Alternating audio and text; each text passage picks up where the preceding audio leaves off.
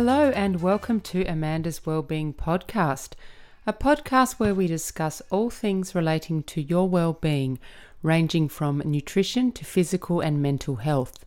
I am Amanda Hayes, your host, a nutritionist with a passion for health and well-being.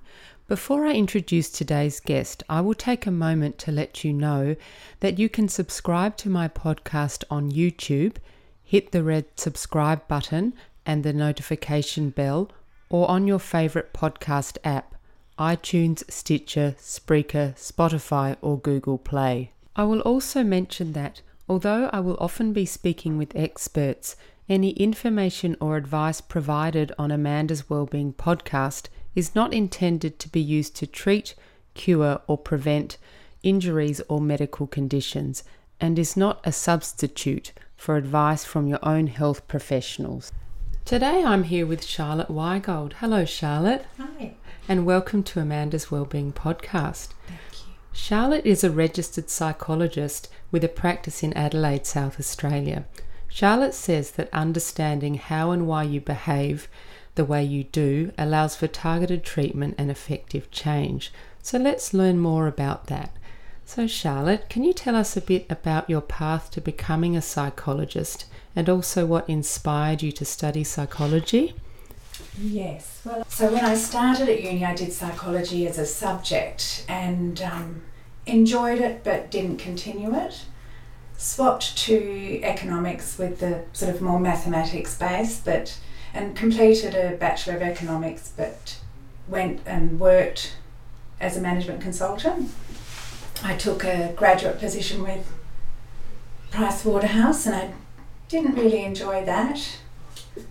Did a few different things, but eventually made my way back to psychology. So that gets back to reading this book. So it gets back to reading this book that was my mum's book, um, a book that she had read, and it was about hypnosis with anxiety and depression. Right. And so I looked into actually studying hypnosis. Wow. Mm. And was that driven by the thought that you could help people?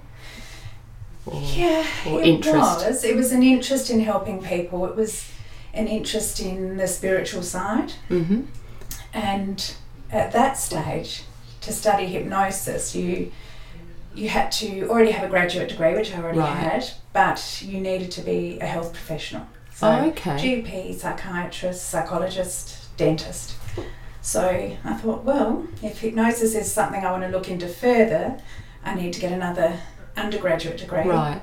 in psychology. Okay. And then once you had graduated, did you work for somebody or set up your own practice? Uh, I did both. I set up my own practice just for a day a week um, while I was doing supervised training. And at the same time, I was working at Pulteney as their school psychologist. Oh, wow. So I was doing a bit of both. Mm-hmm. And I was also doing a graduate diploma in hypnosis. So I did three at the same time. That sounds pretty busy. It was a busy time. Yeah. It was a very busy time. And then I, after working at Pulteney, which I loved, I took a year's leave without pay to focus on my private practice, and I didn't actually go back. So you never look back. Yeah, yeah. And in your private practice today, do you have a main client base in terms of age and gender, or do you see any anyone? I do see anyone, uh, but my main client base is adolescents. Yeah, I I thought find so. just from moving out of the school Mhm. system, and um, yeah, I love them. Yeah, oh, that's great. They're a great to work with. And it must be very rewarding being able to help young people. It is. It's really rewarding because you're making a change that's going to see them Mm. through a large proportion That will of their life. Last, Mm. last, and help them. And they're really open to suggestion and open to change and. Mm. Yeah, and I think also for young people, talking to someone they trust who's not their parent is is a good thing. Yeah. Um, so back to hypnosis because I'm Mhm. absolutely fascinated by that. Um, I was just wondering if you can tell us what exactly is hypnosis.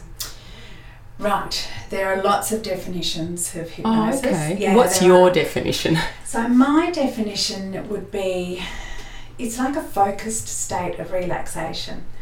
and um, it's different to relaxation, but it's a guided relaxation where you almost distract the conscious mind so that you can work with the unconscious mind. And can you walk us through how you hypnotize someone in terms of what does the tr- the um, process involve? Like, how do you get your clients ready, and how long does it take? Mm. Yeah, so hypnosis is really just one of the tools that I use. So I rarely would. Um, well, no one ever comes to me just for hypnosis. Right. They they present with um, behaviour issues or change. They want some change or some intervention, and I could use CBT, which is mm-hmm.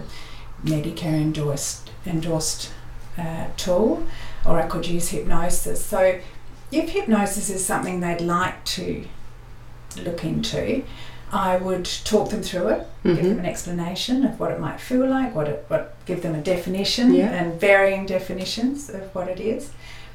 And then we might, I mean, the most important thing is to get to know them and have mm-hmm. a, a relationship of trust. Um, otherwise, nothing will change, and that's the same for most therapy. Right. All therapy with me. And so we develop that relationship, look at what they're wanting to change, mm-hmm. and see if that is actually the best thing right. to do. Because someone might come and say, I want to change this, I want you to use hypnosis to help me with this, and it may not actually lead to a successful outcome. So there's a lot of um, understanding and discussion that goes into before hypnosis, mm-hmm. understanding what the intervention might look like. Once we decide that's what we're going to do, I might conduct an induction, which is a um, leading someone into hypnosis through guided relaxation, mm-hmm. a deepener, and um, let them feel it, and then walk them out again. So it's like a disengagement Right. And most people just enjoy that for the relaxation benefits. And do people, I've never been hypnotised, so do people remember it or not? Uh, yes, not always straight right. away. Um, they will often remember the guided relaxation right. and the deepener if mm-hmm. that's if that's the method you choose. Some people have different methods of doing it. Uh, people will often tell me that their suggestions, the suggestions that I might embed or the metaphors mm-hmm. that I use, come to them. Oh, that's interesting. afterwards, and they will ask me at the next session, well, "Did you suggest that?" This. Oh wow! And Fascinating. Yeah, yeah. There's no secrets though, so I'm very open to discussing um, what has happened in hypnosis yes. with people straight afterwards. Some people are very alert and focused through a hypnosis session and know exactly what's going on. Oh, that's interesting. Yeah. Are some people easier to hypnotise than others? Definitely. Right. Yeah. Oh, and that's... that is because um, if you're very uh, skeptical, right. You, you, wouldn't relax okay. and open yourself to it. So there isn't a hypnotizer, a hypno there's a scale. Oh, I see. you might hypnotise. Um, that used to be used. I, mean, I don't think people use it anymore. But mostly it's practice. It's like anything. It's right. practice like meditation. Okay. And, and I would encourage people to go home and practice self hypnosis and talking themselves into a state of relaxation and talking themselves out and meditating. All of those things contribute to how successful you will be as oh I see so practice like anything, like meditation. Yeah. Well, that that's mm. it. Sounds very different from the kind of hypnosis you might see on television or. I do think those yeah. stage hypnotists do it do it a disservice because yeah. that's a very instructive um, hypnosis where the the client or the the person on stage. The, whatever you want to call them, um, it looks very permissive and lacks yeah. control, and, yes. and that's not the way it is. That you've got complete control, and it's really important to be interacting. Right. Hypnosis. so you're you're having a conversation then during the you hypnosis. You can do. I mean, it's not common, but you can do. I, I see. mean, there's some people who will ask questions and make it very interactive, but right. some people don't like that. But it, the most important thing is it's not done to you; it's done with you. With you. Yeah. And what are some examples of the kind of problems that respond well to hypnosis? Well, behaviour change right. is a, is a big one. So if someone's got a behaviour that they want to um, understand better hmm uh, or want to stop. So it could be something to do with smoking or Right. um, eating. Uh, and, and they're interesting ones because they often happen, there's often a bit of dissociation which happens in those behaviours Yeah, where I'm people sure. aren't fully aware of what they're doing when they're doing it. Um, uh, yeah, there's, uh, people can do it for gambling. Right. I, Can people do it for things that they uh, that are unconscious? Like I'm trying to think off the top of my head. If you had some kind of a nervous tic, or is that a different thing? Uh, a nervous tic is a little bit more difficult to Yeah. manage with. Hyp- I mean, it's possible, but it's Mhm. difficult to manage with hypnosis because unless you can uncover what the trigger is, Right. and then you can approach the trigger I see. in hypnosis that and makes your sense. response to that. Um, certainly things like nail biting, but again, that is often um, more. Uh, happens more in a dissociated state. People Mm. don't realise what they're doing, and before they know it, their hands are in their mouth. But Yes. you can you can set up a series of behaviours where you become more conscious of your unconscious behaviours. So that would be um, embedded in a suggestion or a metaphor in your hypnosis session. So becoming Mm. aware of Uh, It Yeah. is awareness because there's a there's a sense of mindlessness to some of the habits. Mm, I'm have. sure, I'm sure. Mm.